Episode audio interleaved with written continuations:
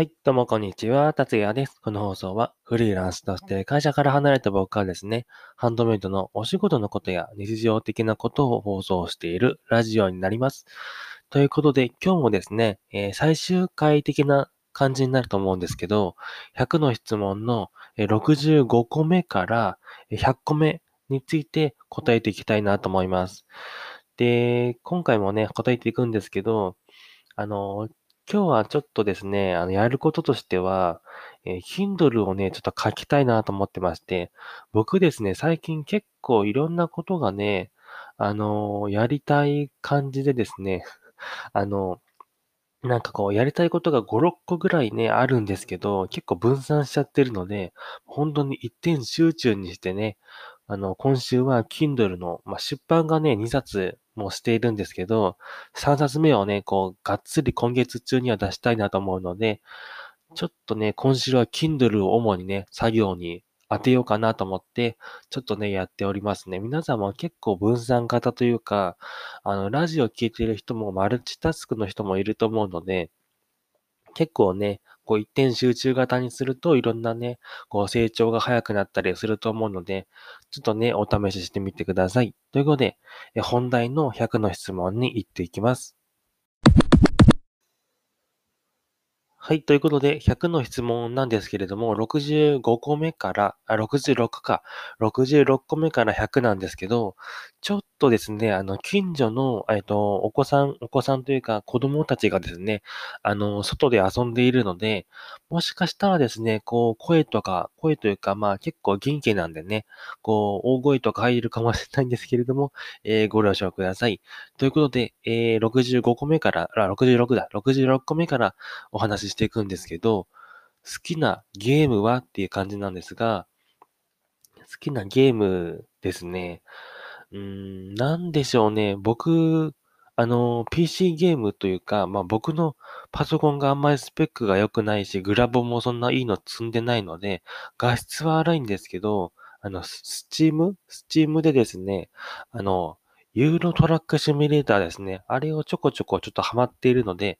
あの、あんまりこう時間をですね、投下したくないんですけど、ついやってしまうっていう時があるんですよね。で、ETS2 っていう略して言うんですけど、それ好きですね。あとはですね、あの、地味にレースゲームとか車系のゲームが好きなんですよね。まあ僕、免許は持ってないんですけど、あの、ゲームでやるそのレースとか、あの、好きですね。中でも、えっと、ザ・クルー2っていうのを結構好きで、アメリカの全土の舞台とかを、あの、車とかバイクとか飛行機とか船でですね、あの、走れるっていうゲームがね、PS 関連であるんですけど、それ案外好きだなっていう感じです。あとはやっぱりこう FPS ゲーム、あの、シューティングゲームをね、時々やりたくなるので、あの、時々一時ハマりして、ちょっと飽きてしまうっていう感じですかね。好きなゲームとしては、うーん、ユーロトラックシミュレーターがなんか好きですね。なんかこう、なんでしょうね。レース系のゲームとかが多分好きなのかもしれません。ということで、67個目は、好きなファッションは？っていう感じなんですけど、これは自分のファッションでいいんですかね。えー、好きなファッションで言うと、まあ、僕、最近統一されてきてるんですよね。もう厳選厳選を重ねて、何が自分に合っていて、こう、高機能、高機能っていうか、あの、普段過ごしやすいかっていう風に特化してきたんですけど、え、ちょっと前まではですね、僕、黒スキニーを好きで履いてたんですけど、なんと黒スキニーね、ちょっと乾きにくい感じでですね、なんかこう、汗の匂いとかが染みついてきたんですよね。で、そんで、えー、黒スキニーみたいに、ちょっと細身のシルエットで、なんかこう、スッキリしたのはないかなと思ってたんですけど、あの、ワークマンでですね、えー、クライミングパンツっていうのがありまして、それがですね、細身シルエットで、えー、機能性も結構良い良いし、えっと、感速乾性もあるし、あと、ポケットがね、6個ぐらいついてるにもかかわらず、そんなにね、あの、ごつい感じではないんですよね。なんで、それをね、もう愛用している感じで、今のところ家に、えー、3着ぐらいあるんですかね。なんで、そのうちまたワークマンで買い替えたいなと思っているんですけど、好きなファッションは、えー、ワークマンの、えー、クライミングパンツですね。で、上はなんですけど、まあ、あれですね。クライミングパンツはね、黒で統一してます。で、黒で、靴下も黒で、えー、黒黒の、あのー、足をね、見せて、長、長くですね、あの、足を見せる効果をちょっと発揮している感じですね。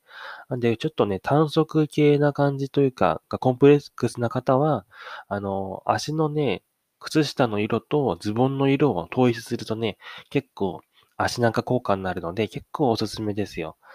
あと、そんな感じで、なるべくこう、好きなファッションで言うと、シンプルめのものが結構好きですね。結構無地の感じ。ああいうのが結構好きです。で、68個目。好きな異性のファッションはって感じなんですけど、なんでしょうね。僕あんまりこう女性のファッションっていうのをあんま詳しくない、ないんですよね。ただ、好きなものっていうと、なんでしょうね。なんかこう、スカートとかひらひら系のものっていうよりは、なんでしょう。ちょっとデニム系というか、デニムとか、あの、なんでしょうね。デニムなのにもかかわらず、上はちょっとシンプルめな、なんかこう、よくある夏のちょっとしたお姉さんだけ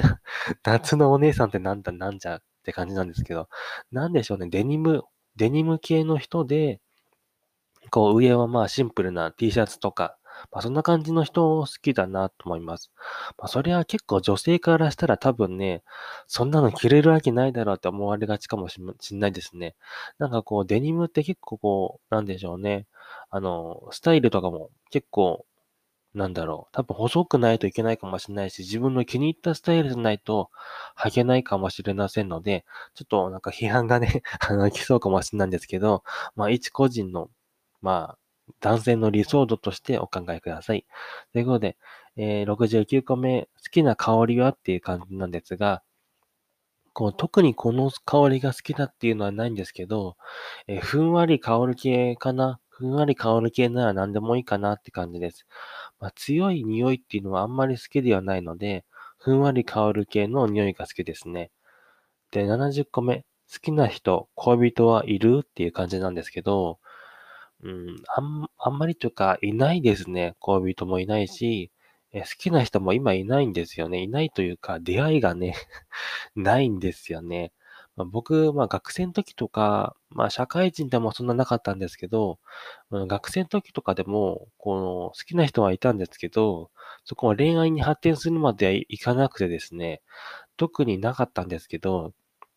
やっぱりこう社会人になると、そういうのもなくなるよっていうのは聞いてたんですけど、やっぱりこう自分から積極的にそういう場に行かないとないので、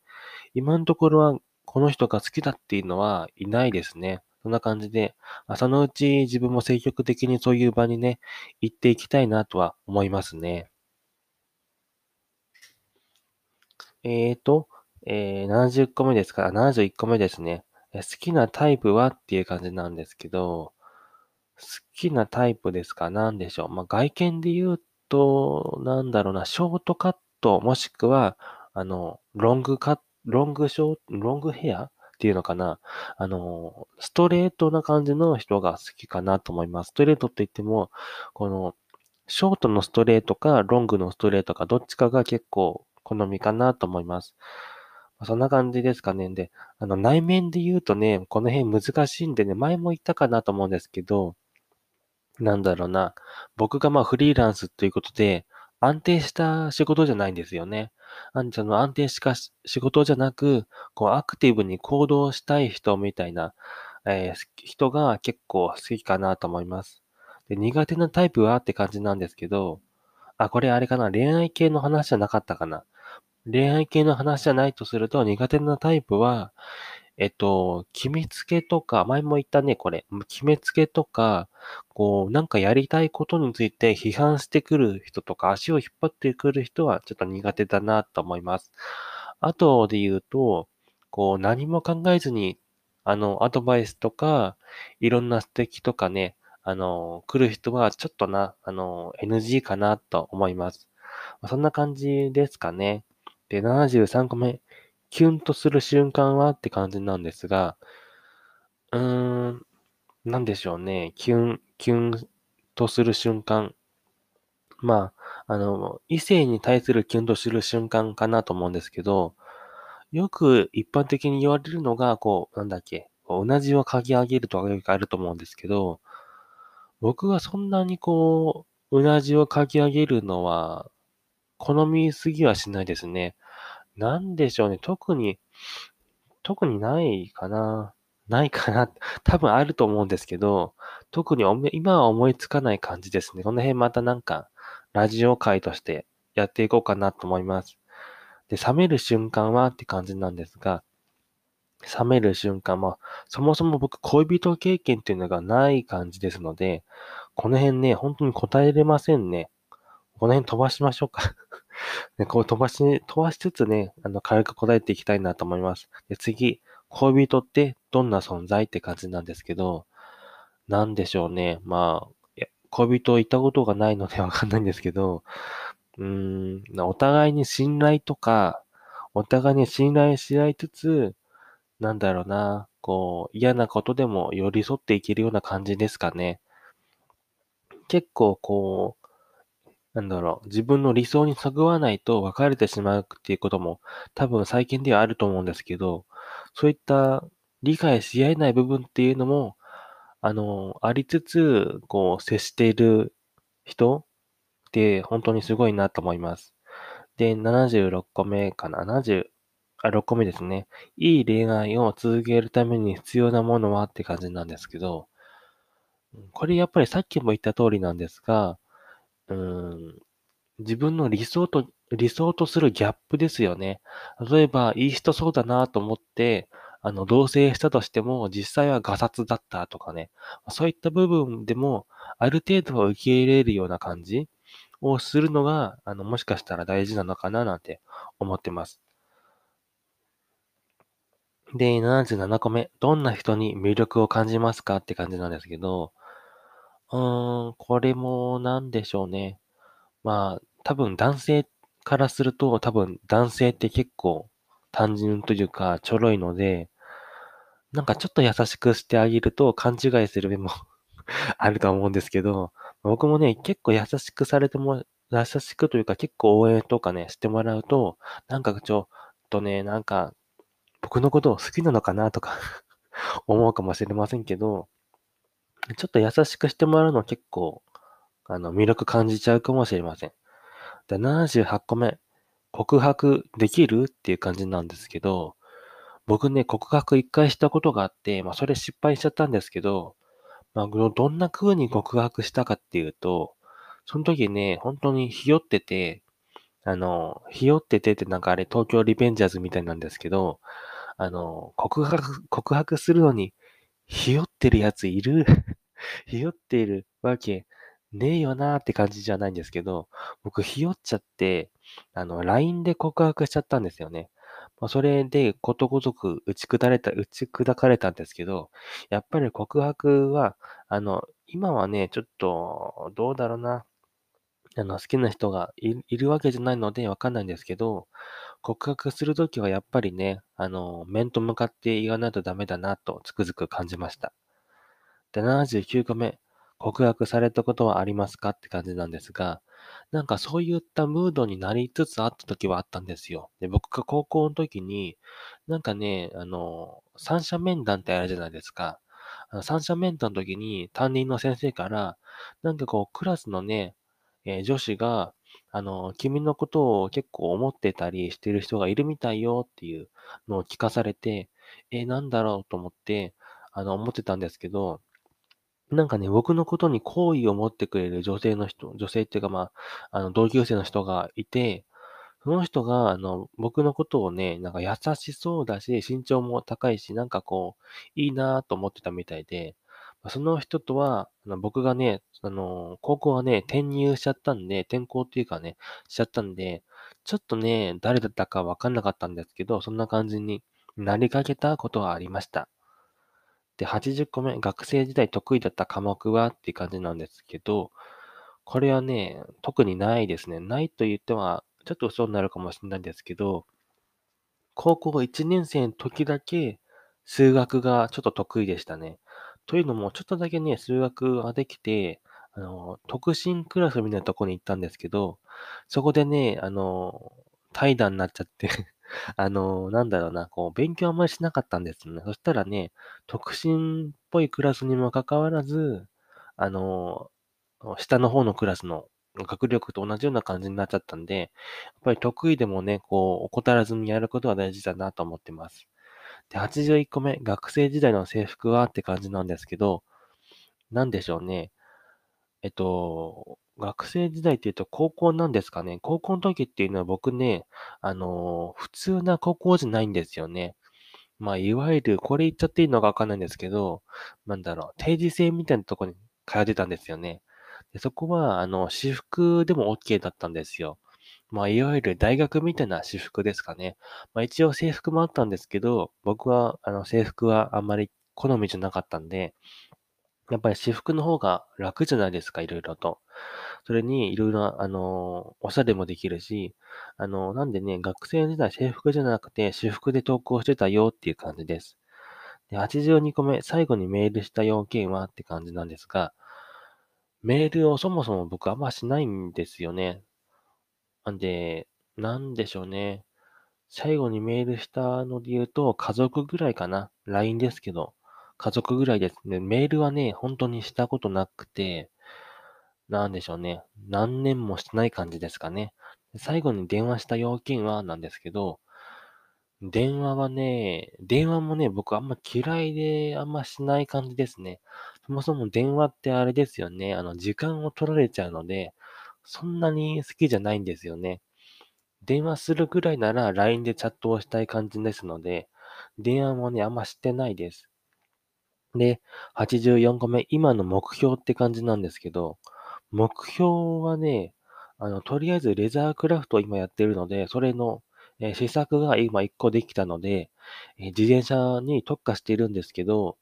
あの、ロードバイクの革製品のバッグを、あと違う場所に3つぐらい作りたいなと思って、2つかな ?2 つぐらい作りたいなと思ってるので、その試作をして、あの、ショップに出して、皆さんに満足いただけるような感じの、あの、自転車バッグ、革製品のバッグとかをこう販売して、あの、売れていきたいなとは思ってます。で、最近の悩みなんですけど、最近の悩みはですね、なんでしょうね。うーん、特にはない感じかな。ななくはないんですけど、うん、些細なこととかですので、この辺は継続とか行動することによって解決できると思うので、これといった悩みはないですか、悩みといっても、まあ、あの、唯一絞るならば、あの、フリーランスの成り手で、成り立てですし、お金面というか金銭面が余裕ないので、その辺をね、こう、改善していきたいなとは思ってます。で、えー、86個目、ストレス解消法なんですけど、ストレス解消法は僕ありまして、あの、ロードバイクに乗ることなんですよね。多分、ロードバイクに乗って運動しつつ、あの、綺麗な風景とか、そういうのを見るっていうことによって多分、ストレスが解消されるのかもしれません。なんで、綺麗な風景とか、あと青空を見たりするのが結構僕的にはね、なんかストレスが解消できるなって感じです。で、87個目。えー尊敬している人って感じなんですけど、うん、今のところに、まあ、前も話したかもしれないんですけど、最近思っているのは、あの、なんでしょうね。僕、あの、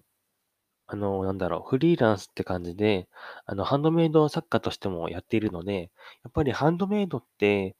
あの、そもそも売れることがね、最初はないんですよね。売れっ子のハンドメイドになってば別なんですけど、その売れるための工程っていうのがすごい大変ですし、ビジネススキルっていうのも必要なので、あの、ビジネス界の、まあ、マナブさんとか、えー、イケハヤさんとかね、そのあたりの人、本当にすごいなと思って尊敬しております。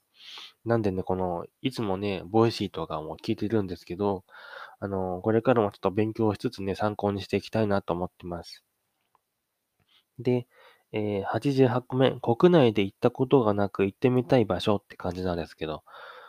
国内ですね、行ったことない場所なんでしょうね。北海道とか、そういうとこちょっと行ってみたいなと思ってます。まあ特にどこに行きたいのかっていうのはないですね。まあ、強いて言うなら行ったことあるとこなんですけど、沖縄もう一回行ってみたいなと思います。で、89個目。国内で旅行したことがあるが、あ、国内、ん？国内で旅行したことがあるが、また行きたい、あ、また行きたい場所ね。これさっき言っちゃったんですけど、沖縄ですね。沖縄ちょっと行ってみたいなと思ってますね。あと、なんで行ってみたいかっていうと、なんだろうな。あの、自転車の、あの、YouTuber の方で、コンポテリングさんって人がいるんですけど、その自転車系の YouTuber の人が沖縄にいるということで、沖縄でね、発信しているんですけど、一回沖縄も一周してみたいなとは思っておりますね。で、90個目ですね。あと10個なんですけど、質問は、海外で行きたい場所はって感じなんですが、海外は僕ね、本当に昔から思っていることがあって、アメリカのグランドキャニオンですね。これ行って、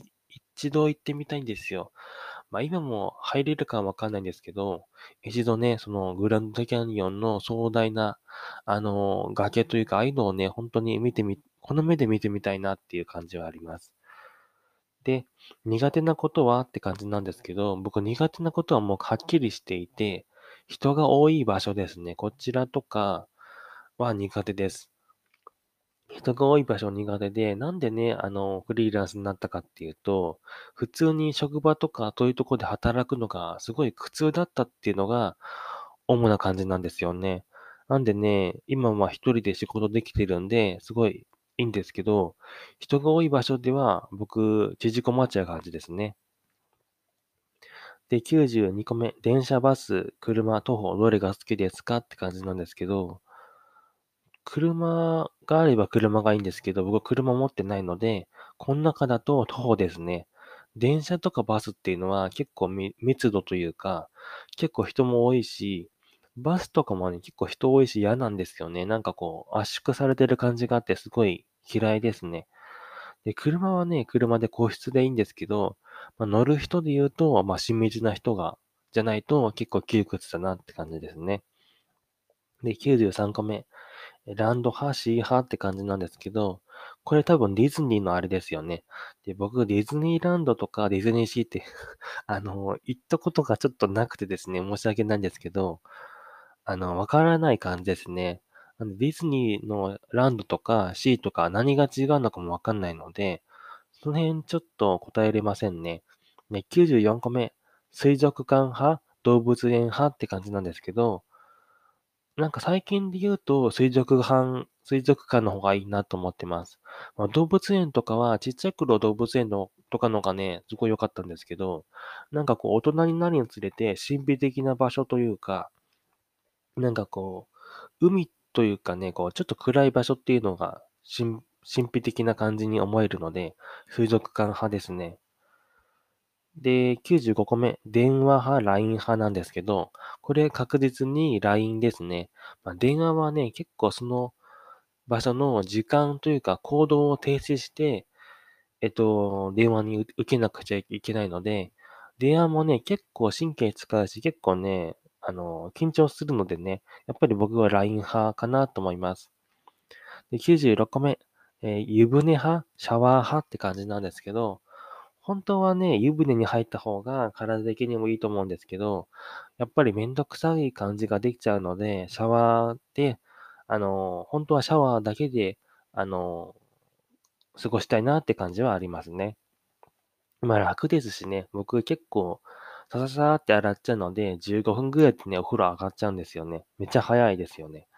で、97個目。最近起こったことっていう感じなんですけど、起こったことはないと思います。と思うんですけど、特にこう僕怒ることっていうのはセーブしていて、怒るのって結構あんまり、なんだろうな、こう旗から見てもあんまいいことじゃないと思うんですよね。まあいいことの時もあるんですけど、なんかこう怒ってる人を見るのってあんまりあの、気分良くじゃ、良くないじゃないですか。なんで僕も怒り、怒らないようにも心がけてるし、怒ってもね、多分他の人に不快にさせちゃうので、いいことないし、結構抱え込んじゃう感じですね。で、最近泣いたことって感じなんですけど、泣いたこと特になくて、なんだろう、こう、ちっちゃい頃とかがよくよく泣いてたんですけど、大人になってくると、なんか、あんま泣く機会ない感じはありますね。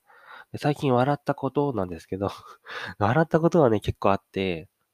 まあ、些細なこととかでも結構笑ったりしますね。まあ、最近はね、TikTok の、あの、しょうもない海外の しょうもないって言うとあれなんですけど、しょうもない海外のドッキリとかすごい面白いなと思って、えー、結構 TikTok 見ながら笑っています。まあ、ただ時間が結構過ぎちゃうので、あの、改善しなくちゃいけないなと思ってます。で、最後、えー、100個目ですね。最近嬉しかったことなんですけど、うんと、最近というか、数ヶ月前なんですけど、僕、ハンドメイドをを始めて、レザークラフトなんですけど、初めて、えっと、SNS の知り合いからなんですけど、えっと、オーダーが入った時はすっごい嬉しかったです。初めて自分の作品が、あの、他の人の手に渡ったっていうことで、本当に嬉しかったです。これが一番かなと思うんですよね。本当に思い出にも残るし、多分これ忘れないんじゃないかなと思ってんですよね。あとはもう一つで言うと、Kindle の売り上げというか、こう自分の本が誰かに読まれたっていうのが本当に、あの、嬉しいことで、まあそんながっつり売り上げが数万とか数千とかあるわけではないんですけど、このビビたる売り上げでも本当に嬉しいなって感じですかね。もう一つ言っちゃうと、あの、結構嬉しいことって多いんですけど、なんだろうな、こう Google のアドセンスを、あの、数ヶ月前ぐらいに受かって、やっとブログのスタート地点に立ったかなとか、そんな感じですかね。他にもちょいちょい知ったことはあるんですけど、この辺で100の質問は終わりにしたいなと思います。で、これね、あの、今25本ぐらいなんですけど、なんかね、これアンカーで収録してるんですけど、30分でね、あの、収録がマックスなのかな？なんか書いてあるんですけど、そろそろね、終わりにしないと収録の時間が、